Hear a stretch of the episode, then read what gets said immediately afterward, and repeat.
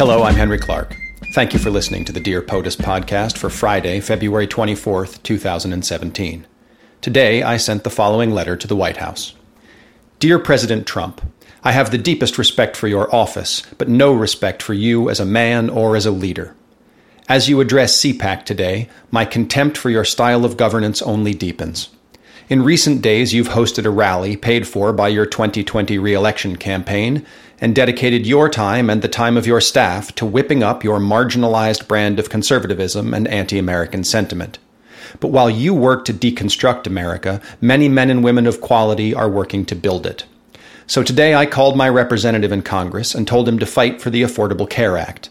I know he will, so I also sent five letters to Republican representatives urging them to protect the ACA as well.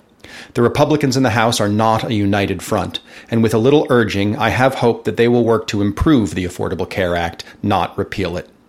The ACA does real good for real Americans. I know. I'm one of them. So while you and your minority of aging, hateful, xenophobic, warmongering bigots work to tear us down and divide us, I choose to take part in the process with those who are working to ensure the American experiment. You represent a minority. I stand with the majority. Sincerely, Henry Clark. Today, I sent letters to the offices of Representative Martha McSally of the Arizona 2nd, Representative Will Hurd of the Texas 23rd, Representative Darrell Issa of the California 49th, Representative Tom MacArthur of the New Jersey 3rd, and Representative Greg Walden of the Oregon 2nd. They are all Republicans who are taking some heat at home and may work with the Affordable Care Act instead of repealing it.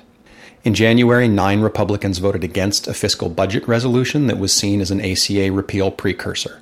They were Charlie Dent and Brian Fitzpatrick of Pennsylvania, John Katko of New York and Tom MacArthur of New Jersey, Justin Amash of Michigan, Raul Labrador of Idaho, Walter B. Jones of North Carolina, Thomas Massie of Kentucky, and Tom McClintock of California.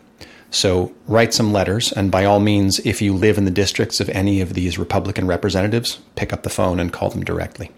If you would like to mail your own letter to the President, address it to President Donald Trump, the White House, 1600 Pennsylvania Avenue Northwest, Washington, D.C. 20500. Be civil, be honest, and feel free to copy mine. If you like the podcast, please subscribe, rate, and review on iTunes and you can find me on Facebook at facebook.com slash spring of springs. Talk to you tomorrow. Have a good day.